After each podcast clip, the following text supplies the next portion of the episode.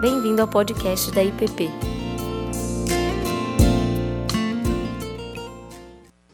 Bom dia, graça e paz. Estou debutando aqui como presbítero e dando aula de escola dominical.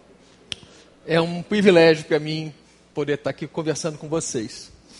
É, o tema que a gente vai conversar hoje, seguindo a linha das bem-aventuranças, já há dois domingos conversamos sobre elas. O primeiro foi o Antônio, é, semana passada foi o Ricardo, é, e hoje nós vamos conversar olhando para as bem-aventuranças, pensando no impacto delas na sociedade. Como é que a gente começa? A gente começa lendo o texto bíblico. Vamos abrir lá, a gente pode abrir Mateus 5. A gente vai ler dos versículos 1 até o 16. Passo a ler. Vendo Jesus as multidões, subiu ao monte, e como se assentasse, aproximaram-se os seus discípulos, e ele passou a ensiná-los, dizendo: Bem-aventurados os humildes de espírito, porque deles é o reino dos céus. Bem-aventurados os que choram, porque serão consolados. Bem-aventurados os mansos, porque herdarão a terra. Bem-aventurados os que têm fome e sede de justiça, porque serão fartos. Bem-aventurados os misericordiosos, porque alcançarão misericórdia. Bem-aventurados os limpos de coração, porque verão a Deus. Bem-aventurados os pacificadores, porque serão chamados filhos de Deus. Bem-aventurados os perseguidos por causa da justiça, porque deles é o reino dos céus. Bem-aventurados sois quando por minha causa vos injuriarem, vos perseguirem e mentindo disserem todo mal contra vós. Regozijai-vos e exultai, porque é grande o vosso galardão nos céus, pois assim perseguiram aos profetas que viveram antes de vós. Vós sois o sal da terra. Ora, se o sal da terra vier a ser insípido, como lhe restaurar o sabor? Para nada mais presta, senão para lançado fora a ser pisado pelos homens. Vós sois a luz do mundo. Não se pode esconder a cidade edificada sobre um monte. Nem se acende uma candeia para colocá-la debaixo do alqueire, mas no velador, e alumia todos os que se encontram na casa. Assim brilhe também a vossa luz diante dos homens para que vejam as vossas boas obras e glorifiquem a vosso Pai que está nos céus. Então a palavra de oração. Pai amado, a gente louva, Pai. A gente te louva por esse tempo que, como igreja, a gente pode estar lendo a tua palavra e conversando sobre ela. A gente sabe, Pai, que tu és o, professor, é o teu espírito que muda o nosso coração, que nos convence, que transforma as nossas vidas que a gente quer nessa manhã é que essa palavra faça sentido para nós. Que ela transforme a forma como a gente é, vai viver amanhã, a partir de segunda, de segunda a segunda. Ele, a, a gente deseja, Pai, que essa palavra transforme nós como igreja e que a partir desse, é, dessa encarnação do Evangelho, a gente possa ser sal e luz, onde quer que a gente esteja. Ser conosco, tens liberdade entre nós, em nome de Jesus. Amém. Então, só uma recapitulação, não sei se você está chegando hoje, se você já participou dos domingos passados. Só para a gente lembrar, a gente começa logo no iníciozinho do capítulo. É, o primeiro versículo já fala para quem que Jesus está dirigindo esse sermão. E isso é um fato extremamente significativo. Ele não está, a gente consegue perceber no texto, é, Jesus não está falando para todo mundo, ele está falando para os seus discípulos. E os discípulos de Jesus naquela época, é, os doze que estavam com ele, e hoje somos nós, sua igreja. Qual é o objetivo do sermão? É, Ricardo falou na semana passada né, essa perspectiva de que o sermão da montanha ele é o próprio evangelho, ele é o evangelho. E aí, se aproximando do sermão da montanha, a gente é convidado a entender qual que é o povo de Deus que Deus quer que nós sejamos. Né? Então, é, esse, essa primeira, esse primeiro olhar do sermão é esse olhar de ensino. Jesus está ensinando. Vamos imaginar, se você já leu os, os, os, capítulos anteriores, você percebe que várias coisas já tinham acontecido de, no tempo de Jesus com os discípulos. E nesse momento, eu entendo que é um, é um tempo onde Jesus para, senta com eles e tenta botar em ordem aquilo que é importante para que eles compreendam as boas novas. E o que que é, Jesus está falando nesse contexto? Né? Fala de algumas verdades que também são importantes para nós, porque elas nos trazem é, uma consciência tanto do espaço, do lugar que nós estamos dentro da família, da fé, quanto quais são os, os pressupostos importantes que nos dão segurança para a gente é, viver a vida que somos chamados para viver em Cristo. Então, um pouquinho antes do capítulo 4, versículo 23, diz que Jesus ia pregando o evangelho e falando que o reino de Deus é chegado. Isso é extremamente significativo. O que é o reino de Deus? É, eu gosto de falar com, com, os meninos que eu acompanho. Assim, olha, o reino de Deus é o lugar que ele reina. Né? Então, se há um reino de Deus, quer dizer que, que Deus reina. Mas você pode perguntar assim, mas ele não reinou sempre? Ele reina sempre. Mas quando a palavra diz assim, o reino de Deus é chegado, isso quer dizer o quê? Que em Cristo eu e você temos mais uma oportunidade, temos a oportunidade de submetermos a nossa vida ao seu senhorio, à obediência, a andar nos caminhos que ele quer que nós trilhemos. E a gente caminhando, o próprio Sermão da Montanha, dos, dos capítulos 5 a 7, ele vai descrever uma ética do reino. O reino, ele pensa, né? Há uma forma de viver dentro desse reino de Deus. E aí a gente percebe que uma das coisas importantes dentro desse reino é que para participar dele há uma necessidade de arrependimento. E esse arrependimento tem muito a ver de perceber quem que era o rei a quem você servia e quem é o rei a partir de, desse momento que você vai servir. Você tem que passar por essa experiência de reconhecer os caminhos é, centrados em você mesmo que você tinha trilhado e então é, buscar é, a partir desse é, desse reconhecimento o arrependimento, a confissão e a necessidade, a confissão da necessidade de viver sob o senhorio de Jesus. Finalzinho do Sermão da Montanha, ali no capítulo 6, a gente percebe que o Sermão da Montanha retrata a vida de nós, dos seus discípulos, como vidas sustentadas pelo Pai. Né? Então, nós somos exortados ali no texto a não vivermos ansiosos. A gente não é para ficar ansioso com o que a gente vai comer, com aquilo que a gente vai beber. O texto é claro dizendo assim: olha, não, não se preocupa com essas coisas. Você é, é sustentado pelo Pai. Busca o reino de Deus, diz o versículo. E um aspecto extremamente importante também é que no Sermão da Montanha, Jesus lembra e, e tenta sedimentar no coração dos discípulos que a vida é eterna. O senso de eternidade é extremamente importante no discípulo, para que ele viva aqui no presente é, a, a ética do reino, a proclamação do evangelho. Né? Então, o que, que ele vai falar, o Sermão da Montanha? Ele fala sobre a ética do reino, sobre o próprio reino, sobre a lente por meio da qual devemos ver o mundo.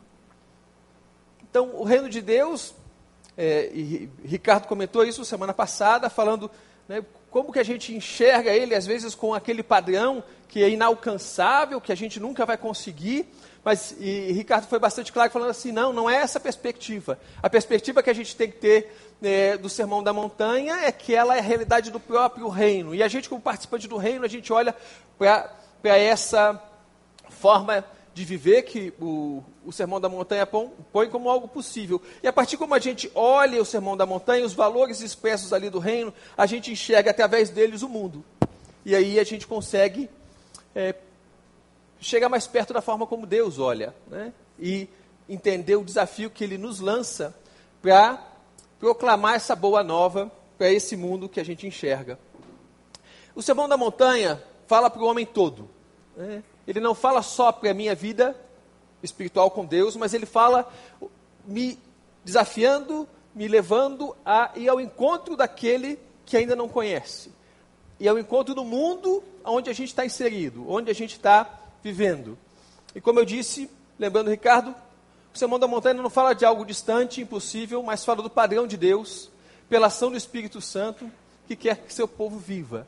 Então, é, o Senhor não se satisfaz com nada menos, mas ao mesmo tempo, Ele envia o seu Espírito para que a gente possa viver essa, essa mensagem, essa, essa palavra, esse padrão retratado nesse texto. Né?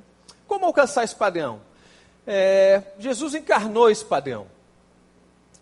E Gálatas, em Gálatas, Paulo fala assim: olha, Paulo está falando é, que Cristo é aquele que.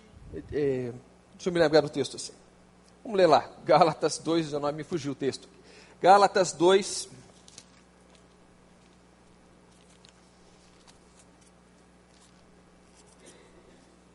Gálatas 2, 19 a 21 vai dizer assim: é, mediante a própria lei, morri para a lei a fim de viver para Deus. Estou crucificado com Cristo. Logo já não sou eu quem vive, mas Cristo vive em mim. E esse viver que agora tenho na carne, vivo pela fé no Filho de Deus que me amou e a si mesmo se entregou. Não anula a graça de Deus, pois se a justiça é mediante a lei, segue-se que Cristo é, morreu em vão. Né? Ele fala assim: já não sou eu quem vive, mas Cristo vive em mim. Né? Então, como que a gente alcança esse padrão? A, gente, a, a possibilidade de a gente alcançar esse padrão, porque Jesus é o padrão. E no momento em que nós vivemos a realidade da fé, nós caminhamos com o Senhor, como apóstolo Paulo, somos chamados a viver essa vida onde Cristo vive em nós. E não somos mais nós que vivemos. Né? E aí eu escrevi uma frase, essa frase aqui é minha, não tirei de nenhum lugar é, é, eu, eu tenho pensado bastante sobre ela é, em relação, até a partir das discussões que tiveram nos dois primeiros domingos, como é que se alcança essa, essa, esse padrão relatado pelo Sermão da Montanha. Ricardo, semana passada, falou sobre é, a graça passiva e a graça ativa. Não sei se vocês lembram. É, eu gosto de pensar assim: quando eu vou é, ler um pouco sobre a vida de Lutero. Lutero que teve sua vida transformada quando ele encontrou o texto de Romanos fala: o justo vai viver pela fé. E se você pega o contexto onde é, essa palavra faz um impacto na vida dele, essa transformação que, que a gente é, usufrui dela até hoje, é, percebe que com todas as forças do seu corpo, com tudo aquilo que ele podia, ele tentava agradar. E ele percebeu nesse contexto que ele não conseguia agradar. E aí o que acontece? Ele fala: o justo vai viver pela fé e a salvação é pela graça e é pela graça. E é assim que a gente crê. O que, que acontece no transcorrer da história?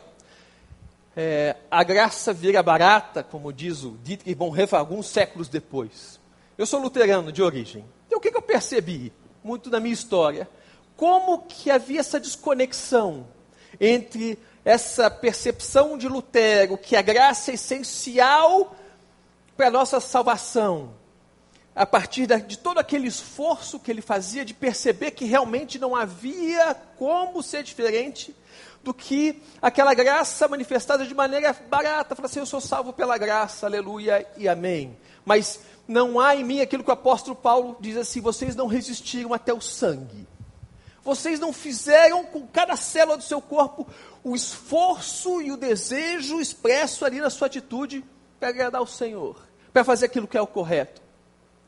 Daí você vai falar assim, puxa, mas então é, você está dizendo que é o nosso esforço que, que leva à transformação e à vida de acordo com a palavra? Eu não estou dizendo isso. Eu só estou dizendo que o nosso esforço, esse resistir ao, até o sangue, vai revelar ao nosso coração com uma profundidade que você nunca viu antes que é a sua graça que te salva. No momento em que a gente chega na graça antes disso, a gente tem uma tendência muito grande de torná-la barata. E aí eu vou dizer, eu escrevi aqui, olha só, o padrão, esse padrão, ele é alcançado por graça, na razão direta do nosso desejo de alcançá-lo. Como é que se expressa? Eu falei assim, como é que se expressa esse desejo? Como é que eu coloco diante de Deus meu coração expressando esse desejo.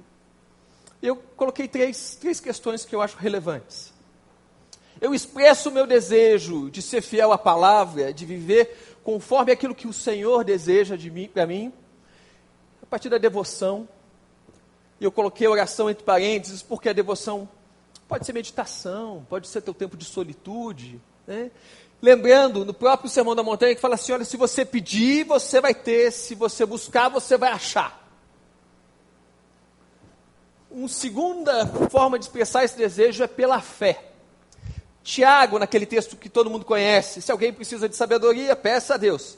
Mas não duvide, porque aquele que duvida é como onda, não sabe para onde vai, é homem de ânimo dobre, não pense que vai receber da parte de Deus qualquer coisa. Então é extremamente importante, nessa expressão do desejo, eu ponho o meu desejo diante do Senhor com todo o meu coração. Eu creio, eu tenho fé, eu desejo, expresso esse de desejo de maneira íntegra na presença do Senhor. E eu expresso esse desejo através da minha vida. Eu gosto muito do primeiro capítulo da segunda carta de Pedro. Não sei se você tem isso em mente. Vamos dar uma lida lá? Segunda Pedro, logo no capítulo 1.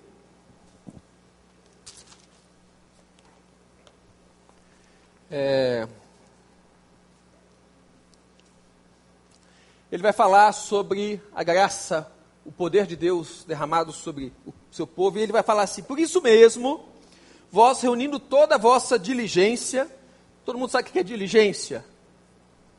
É esforço, é, é dedicação Associai com a vossa fé a virtude, com a virtude conhecimento, com o conhecimento o domínio próprio, com o domínio próprio a perseverança, com a perseverança a piedade, com a piedade a fraternidade, com a fraternidade o amor. Olha só o que diz o versículo 8.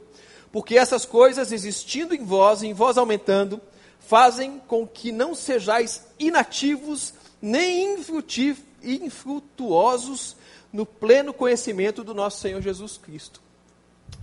Então, como que eu queria expor isso para vocês? Como que nós expressamos esse desejo? É, nossa, a expressão desse desejo tem essas, essas três questões que são extremamente importantes na nossa vida. Né?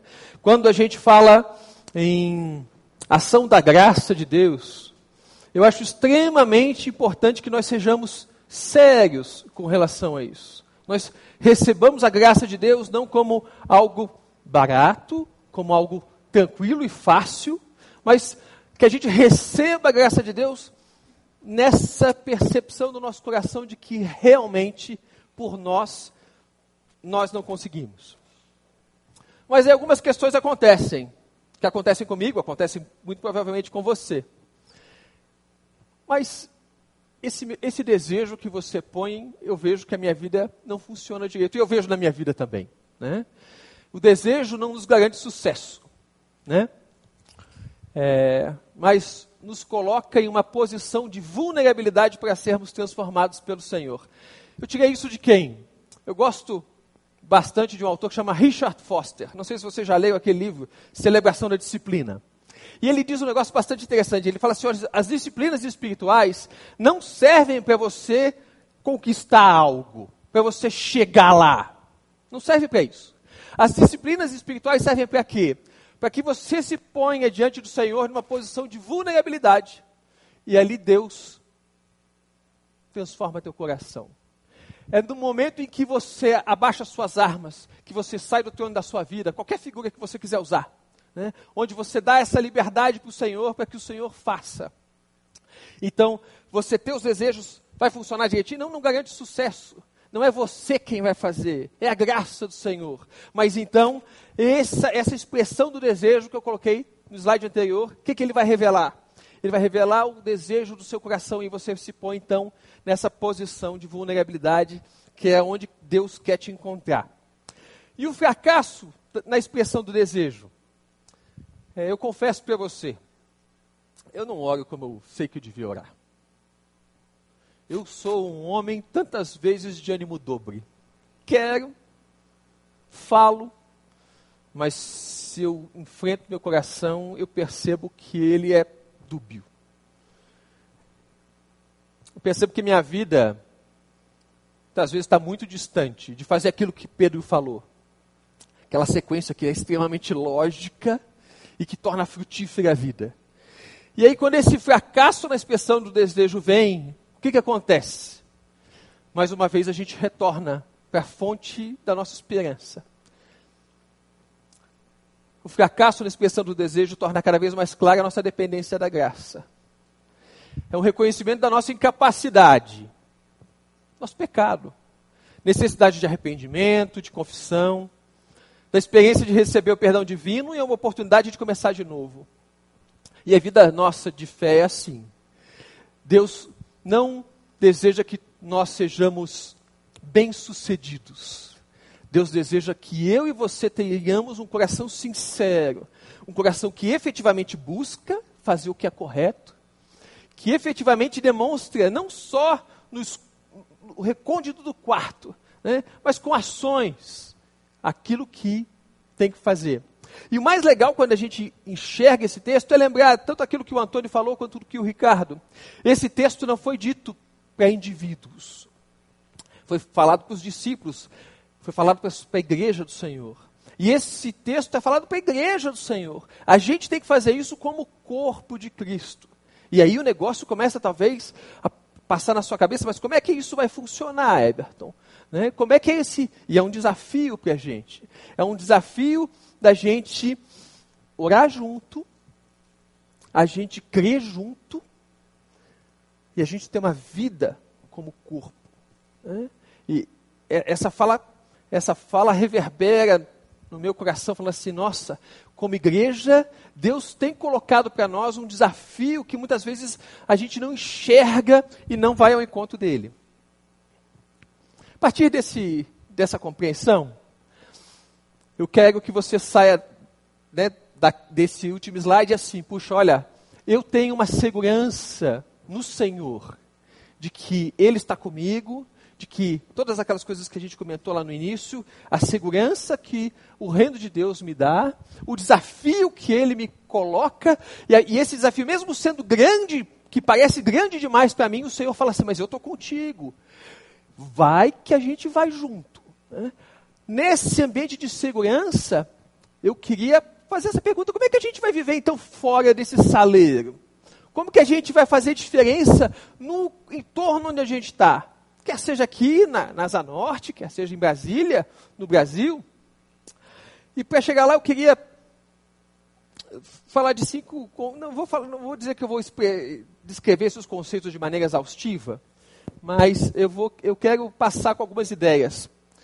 Os, os versículos do sermão da montanha, ali das bem-aventuranças, que tem esse movimento do corpo de Cristo para fora, por relacionamento com o outro, são os versículos que falam dos mansos, dos que têm fome e sede de justiça, os misericordiosos, os pacificadores, os perseguidos por causa da justiça. Esses cinco aqui você não, não consegue fazer solitário, sozinho no seu quarto. Né? Você só vai ser, experimentar isso, viver essa realidade na relação com o outro. Eu digo assim, são expressões externas da nossa vida como discípulo de Jesus. A palavra nos chama a participarmos das realidades do mundo em que vivemos, que tem como marca uma completa alienação da ética do reino, e lá apresentarmos as lógicas, os valores e a maneira de ver desse reino a gente conhecendo o Evangelho, a gente olhando para o mundo que nos cerca, onde nós estamos inseridos, sobre essa, através dessa lente, né? vou chamar assim, dessa cosmovisão cristã, a gente é chamado não a se alienar, mas a gente é chamado a participar. E essa participação é uma participação incômoda. É porque a gente olha e percebe a distância daquilo que a gente enfrenta com aquilo que o reino diz. E a gente fica desconfortável com isso. E o nosso, uh, o nosso desejo primeiro seja assim, vou voltar vou voltar para o meu grupo, eu vou voltar para a minha segurança, eu vou voltar a fazer só aquelas coisas que eu sempre fiz, porque até então eu nunca tive problemas. Mas a palavra está nos chamando é, para a gente estar tá lá, para falar de como funciona o reino. Quais são os valores do reino? Mostrar outras lógicas, as lógicas do reino. Quais são os valores do reino? Como que a gente vive? O que, que a gente acaba enfrentando hoje é que a gente tem um mundo está cheio de problemas. Mas o que tem sido oferecido? Eu escrevo aqui, olha, em um mundo afogado em problemas de todas as espécies, as ideologias propõem tábuas de salvação. Para alguns, em detrimento de outros. É isso que a gente percebe. Todo mundo tem uma solução para os problemas. Um de um jeito, um de um jeito, outro de outro jeito. Um fala assim: ah, é, tudo é dever do Estado. Outra coisa vai falar, nada é dever do Estado. E começam a discutir, e aí vai para o pessoal, e aí um quer fazer, olha para o outro sempre como inimigo, como. E aí a gente está nesse contexto. E aí a palavra nos desafia mais. Fala assim: o reino chega trazendo uma nova mensagem. Uma mensagem de reconciliação. Não é um vencendo o outro, mas é o reino surgindo e fazendo diferença na vida de todos. O reino oferece os caminhos para uma nova vida, uma vida de esperança. E mais, talvez, incômodo para nós, ou mais desafiador para nós, é que quem tem que levar essa mensagem para dentro do mundo somos nós. Né? É, nós, como igreja, isso é relevante. Entendendo um pouquinho as bem-aventuranças, aquelas cinco, de maneira bem rápida.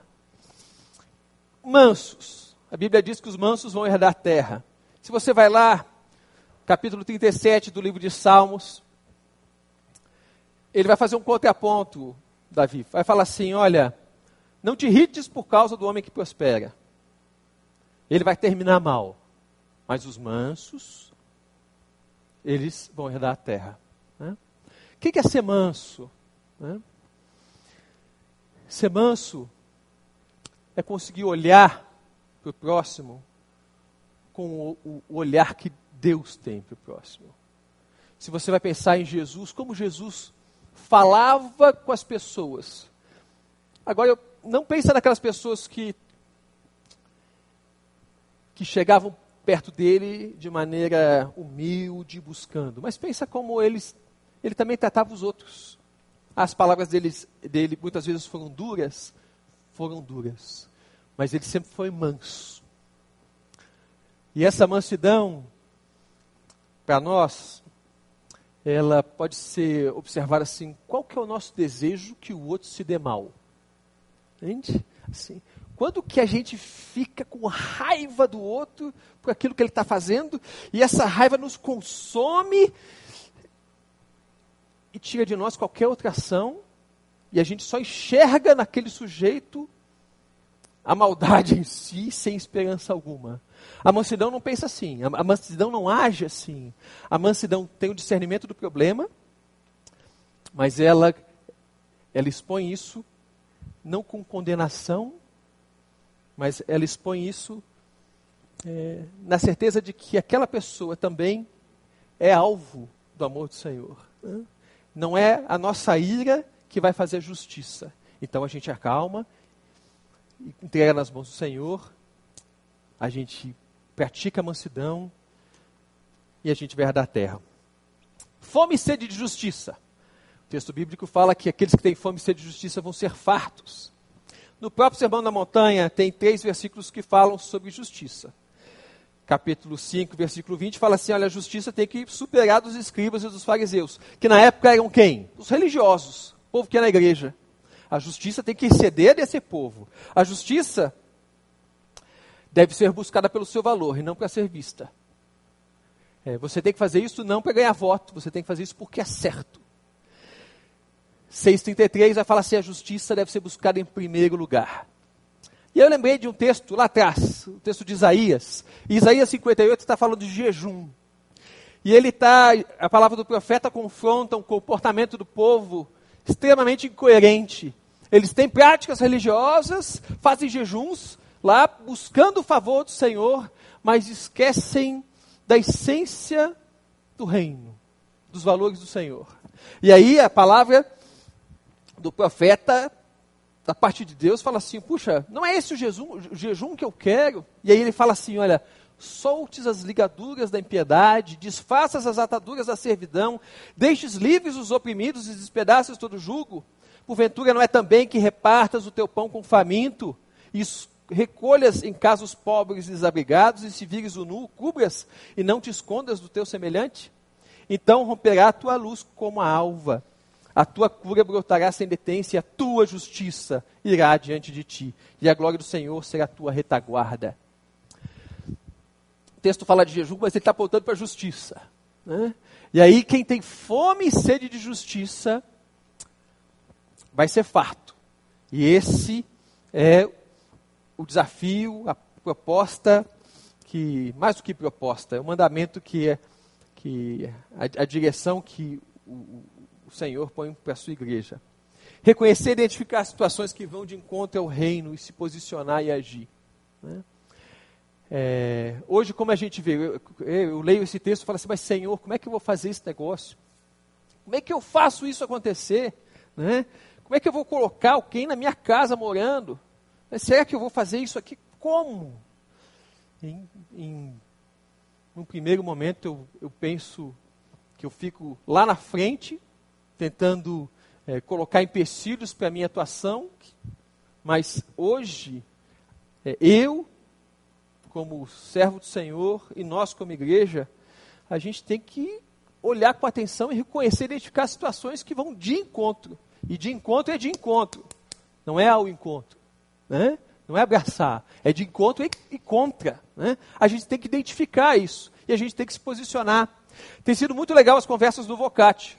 Né? E a gente, o Ricardo sempre pontua isso. Fala assim: olha, a gente tem que, no nosso ambiente de trabalho, a gente tem que identificar assim, quais são os sinais do reino que a gente vê no nosso ambiente de trabalho. O que Deus tem feito. E a gente também é chamado para ver assim, e aquilo que vai de encontro ao reino, e aquilo que vai contra o Senhor. A gente também tem que identificar e se posicionar. E essa fome de sede de justiça tem a ver com isso. Seguindo, os misericordiosos, eles alcançarão misericórdia. Olha só, o que é misericordioso? A palavra, tem um coração sensível ao miserável. Né? Oséias vai falar assim: é, misericórdia quero e não sacrifícios. Mas afinal, que misericórdia? Esse mesmo texto Jesus cita.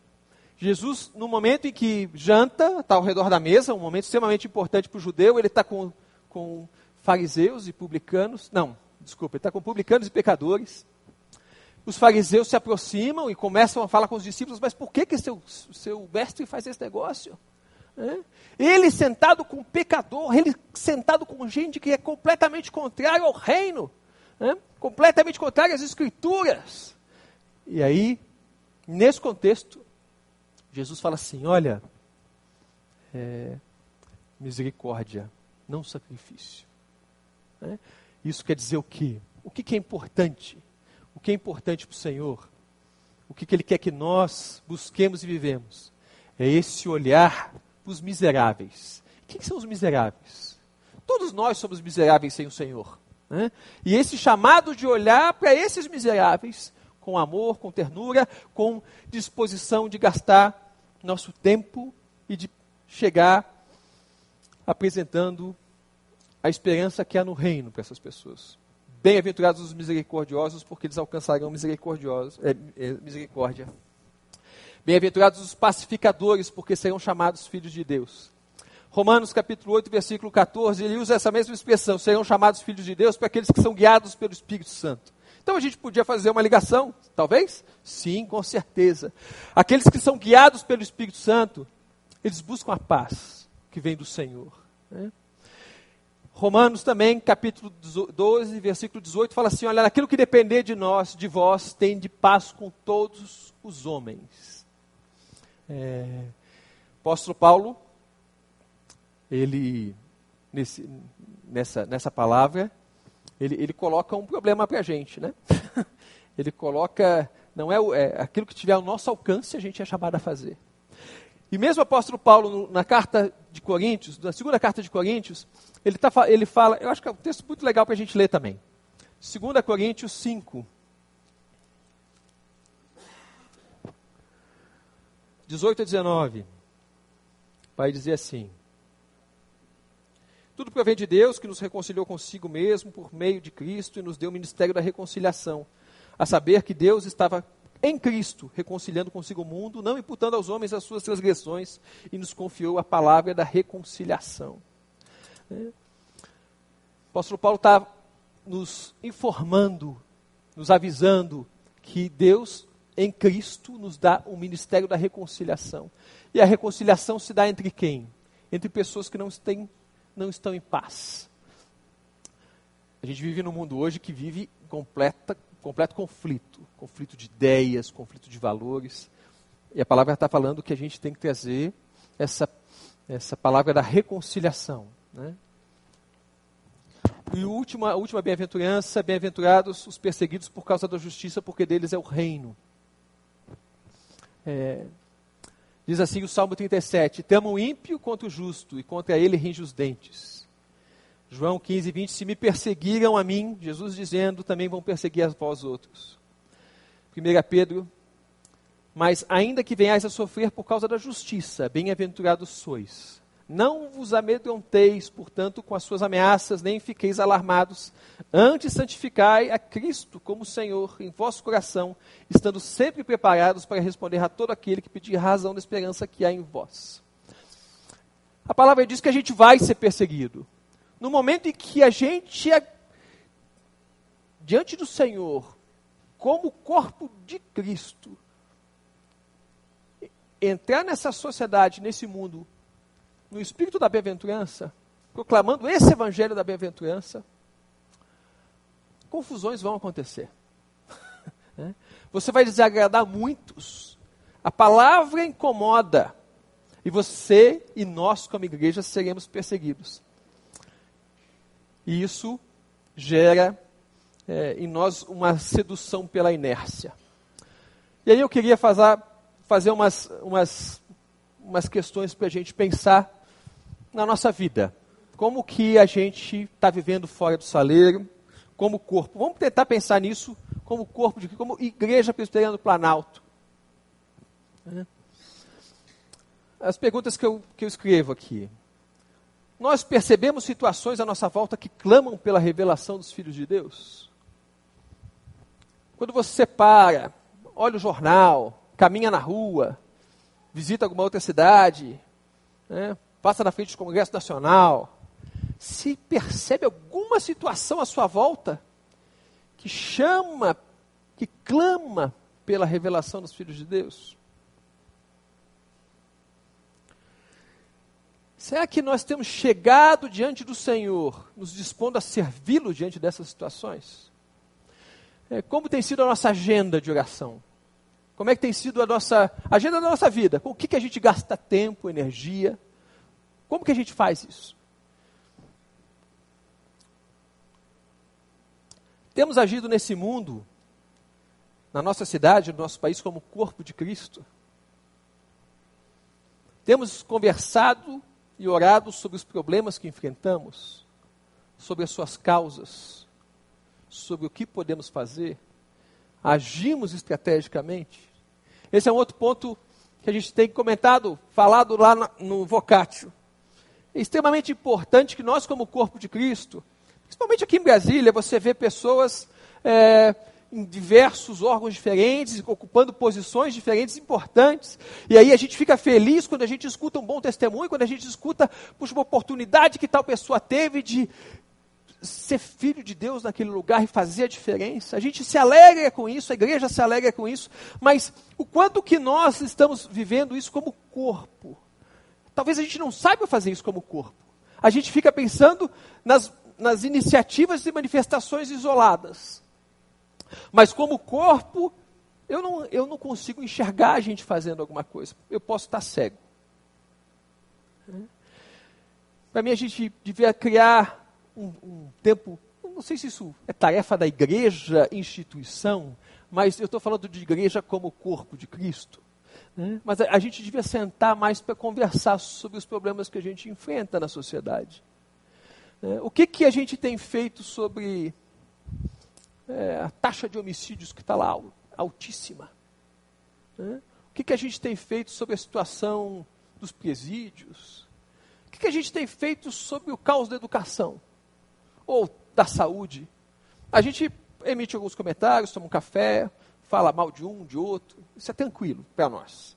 Mas o quanto que a gente não para e fala assim, é esse problema, o que que o reino tem para dar de resposta para esse problema? Será que a gente pode fazer alguma coisa como igreja? Será que a gente pode pensar numa estratégia? Porque aqui a gente tem um monte de gente que pode fazer alguma coisa. Mas a gente fica muito num campo teórico, né? E a gente reconhece, eu reconheço, fazer esse negócio dá um trabalho do caramba. Né? Gasta tempo. E, e acaba criando inimizade. Mas a Bíblia está dizendo para a gente fazer. Né? É, essa próxima pergunta fala assim: olha, se a gente vai escutar a história dos missionários que vão para a China, Coreia do Norte, cheio de emoção, né? Aquele negócio, se pegar, tá ferrado, né? Aqui a gente vive numa democracia, mesmo que ela seja falha. Aqui a gente tem liberdade de expressão. Quando que a igreja tem se manifestado quando vem injustiça? E por que, que não se manifesta? É livre, pode manifestar. Pode falar. E aí a gente não se manifesta como igreja, mas tem gente que se manifesta. E quem se manifesta? Se manifesta na visão da ideologia tanto de um lado quanto de outro lado. E a gente olha para os dois lados e fala assim: mas isso não é o caminho, não é essa resposta. A resposta está na palavra. Mas a gente fica quieto. Muitas vezes a gente se omite, a gente não fala nem como pessoa, muito menos a gente se manifesta como igreja. Mas, e aí fica, né? Será que a gente está disposto a se expor mais? Será que a gente está disposto a tomar uma posição perante os temas relevantes da sociedade? Porque assim, o custo de você tomar uma posição é alto. Se você fala assim, isso aqui está errado, todo mundo que acha que aquilo ali está certo vai bater em você. Se você fala assim, isso aqui está certo, todo mundo que acha que aquilo ali está errado vai bater em você. Daí você fala assim, isso é errado ou certo? Veja bem, olha só. Então, daí a gente não fala nem certo nem errado. E aí o bom é que a gente fica assim, o cara que acha certo fala assim, mas eu acho que eles acham certo também. E aí os caras que acham errado, eles falam, eu acho que eles também acham errado. E ninguém bate na gente. Quando a gente não se posiciona, ninguém bate na gente. Mas Everton, não é um risco grande demais se posicionar? É um risco. Talvez a gente vai errar, com certeza. Em algum momento a gente erra. Mas será que essa realidade justifica a nossa inércia? De ficar dentro do saleiro e falar assim, nossa, a gente é um sal bom para caramba. Viemos, qual que é agora o sal dos Andes, dos Alpes, não sei da onde? Somos o salzão, cara. Né? Olha só, rosa. Né? Deixa a gente aqui. Né? Não, é, esse, esse chamado da palavra é, é mais incômodo para nós. A última pergunta, assim, que eu ponho é: e aí, alguém tem alguma sugestão? É? Alguém é, pode fazer algum eco em relação a isso que a gente conversou? Eu olho para o texto bíblico, para essas cinco bem-aventuranças, e fico incomodado. É? Fico incomodado porque é, é uma palavra dita a nós como expressão clara do Evangelho. Ela é para ser vivida de maneira encarnada pela sua igreja. E eu me vejo distante dela. E, obviamente eu faço aquilo que eu falei antes. Eu me agarro na graça e falo, Senhor, meu Deus, tem misericórdia de mim porque eu sou extremamente incoerente. Porque aquilo que eu falo eu não faço. Porque a gente, como igreja, gosta do calor do saleiro. Né? E muitas vezes não quer pagar o preço de se posicionar, de falar. E agora você pode fazer algumas perguntas para mim. Eu não sei como é que a gente podia fazer isso. Antes que você me pergunte. Eu não sei. Né? Eu só sei que o texto diz que a gente tinha que fazer alguma coisa. Que essa, essas cinco bem-aventuranças nos levam um movimento para fora. E aí a gente, como igreja, tem que pensar o que, que a gente tem que fazer. É isso. Parei mal, né, cara? Podia ter falado com uma palavra de esperança no final. Mas o Senhor vai voltar. Maranata, o Senhor vai voltar e todas essas questões vão ser resolvidas. Gente, mas enquanto não estão, Rubem.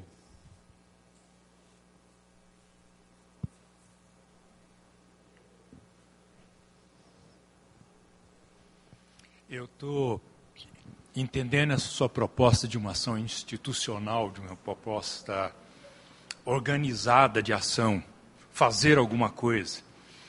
Mas eu queria ah, tranquilizar meu próprio coração, dando um passo atrás. O passo atrás é o ser. Ser manso. Vou pensar só nesse. Imagine esse nosso país, com 40 milhões de evangélicos mansos, na sua repartição, na, no departamento onde está, na escola, no trabalho, onde estiver, manso, pela força, pelo poder, pela graça do Espírito de Deus. Imagine 40 milhões de brasileiros que não aceitam corrupção têm fome e sede de justiça para o seu país e para si mesmo, e dizem: Venha o teu reino, e paga o preço por isso um preço de amor, um preço de devoção, de dádiva para o Senhor, e paga o preço de perder por causa disso. Não precisa dizer, não precisa se organizar para isso, embora eu não esteja dizendo que não. Isso aí já será um, o passo à frente, eu estou com um passo atrás. 40 milhões de brasileiros é, dispostos a isso. O que aconteceria? Isso que você não está vendo, que eu também não estou vendo, passaríamos a ver. Essa é a minha sugestão. Daí em frente, organizarmos para isso, a gente montar estratégias, a gente. É, aí seria um, uma ação realmente é, visível, efetiva mas no invisível, no não efetivo, bastando ser, eu acho que haveria uma mudança muito grande no nosso país. Obrigado. Acho que eu concordo com o Rubem e também acho que essa questão comunitária da igreja se manifestar como instituição, eu acho que não há dúvida a esse respeito que há covardia, também não há dúvida. Mas existe algo que antecede. Não é que a gente coloca no nível anterior, é assim, inferior. Essa semana eu recebi uma notícia de centenas de médicos canadenses que assinaram um documento pedindo para anular um decreto de aumento salarial deles. Porque porque as pessoas, os enfermeiros, técnicos de enfermagem, aquele pessoal que trabalhava com eles, estavam sendo ignorados em condições de trabalho muito pressionadas e não estavam sendo contemplados. Então, os, essas centenas, se eu não me engano, 700 médicos, assinaram pedindo para anular um aumento para eles. O que foi que moveu isso? Ética. Uma ética não só daquele grupo, mas de indivíduos. A coisa começa no indivíduo, não tem jeito.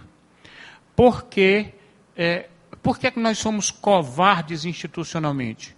Porque em grande escala nós somos covardes individualmente.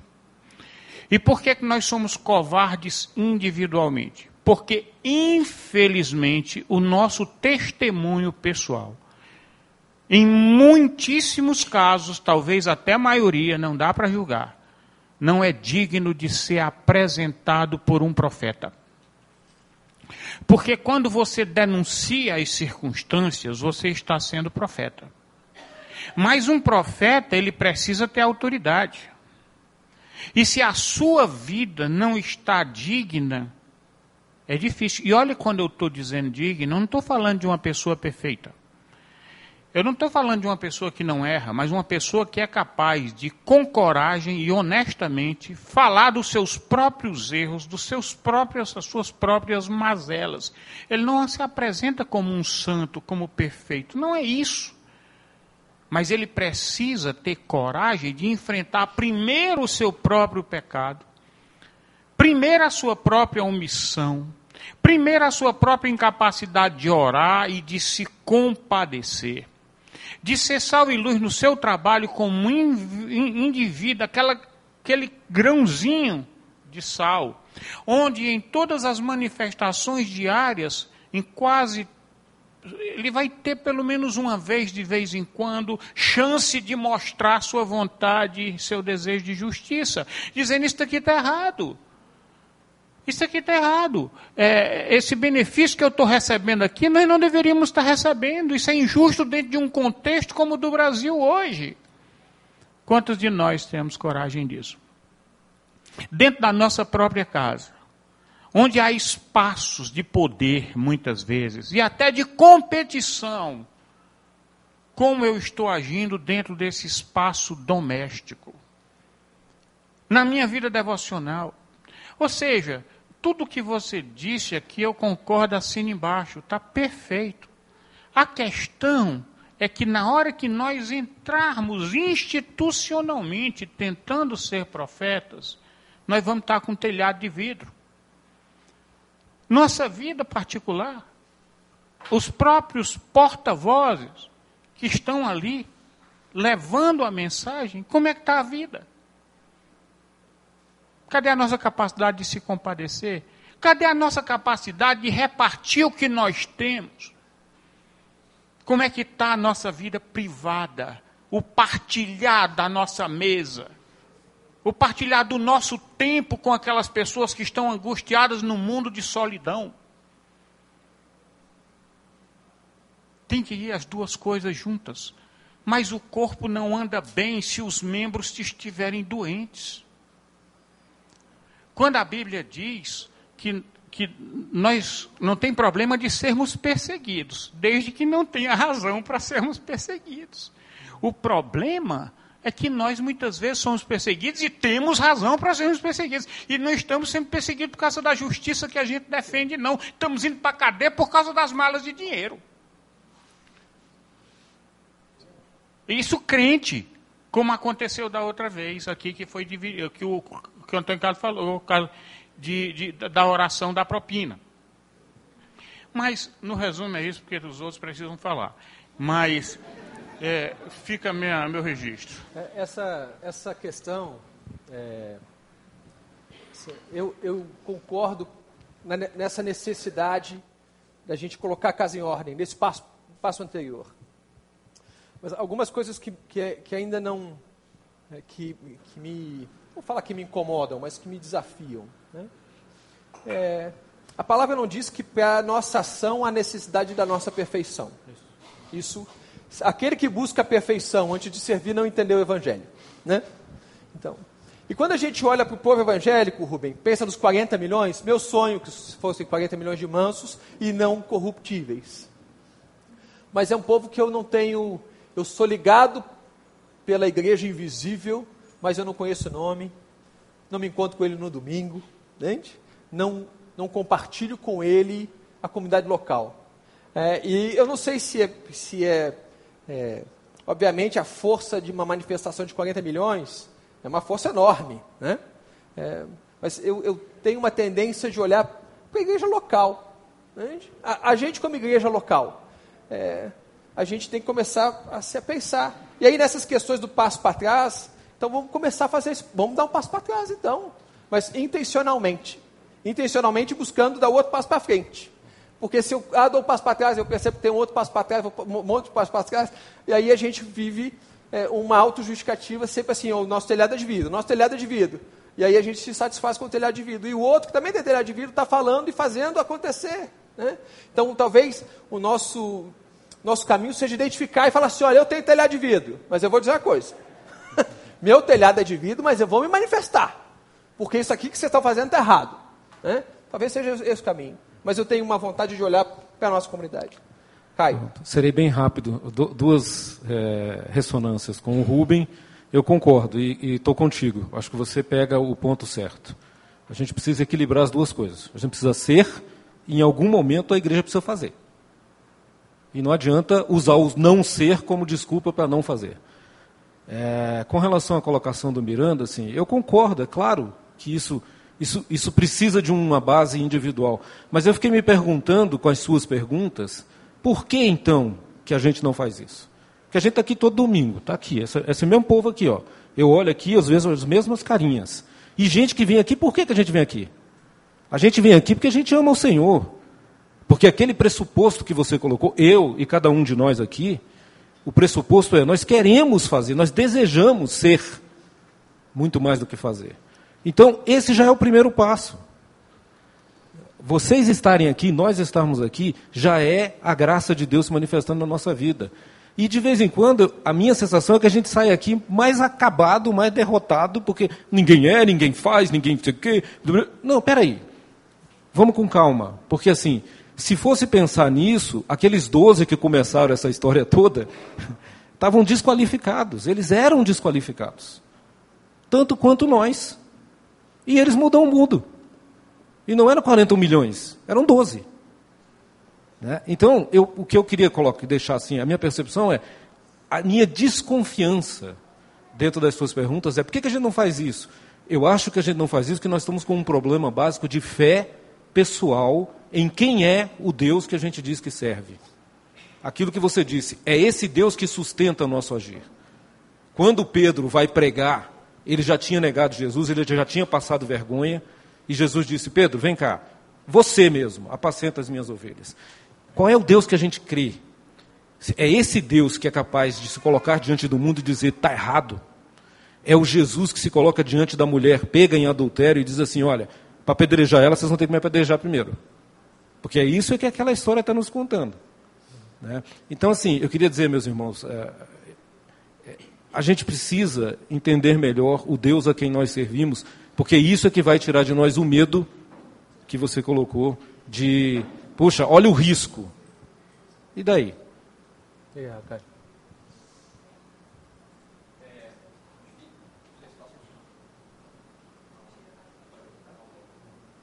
Não, mas dá, dá para. Isso, pronto. Não, rapidamente só, é, eu estava pensando e orando aqui, a, a, compreensão do Sermão do Monte ela é fundamental para a nossa vida toda, né? É, como o Ricardo falou, é o, é o próprio Evangelho. É, eu pensei nessas duas perspectivas, a do passo atrás, né, do, do, do Rubem, e a do, do passo seguinte, do, do Everton, mas na, que na verdade os dois precisam estar juntos o tempo todo, né? Porque é, todo mundo que mudou a história e agora até é, os próprios discípulos, né, os próprios doze foi citado, todos tinham telhado de vidro. Todos, todos, todos temos telhado de vidro, né? E, e, e na verdade a, a, parte boa, a parte graciosa do Sermão do Monte é que ela demonstra que é impossível fazer tudo aquilo. É, essa é a minha, minha leitura, né? É a minha, minha perspectiva. Então, assim, ah, se a gente for esperar não ter o telhado de vidro para se manifestar ou para ter essa, esse papel profético, a gente não vai fazer nunca. Né? Então, acho que são, é o, o, o, o desafio de, das duas coisas andarem juntas, né? das duas perspectivas. Obrigado, Cassiano. Nosso, sinal, nosso segundo sinal bateu. É... Quem tem criança. Quem tem criança. É, isso. Vamos. Miranda vai orar conosco? Tem um microfone.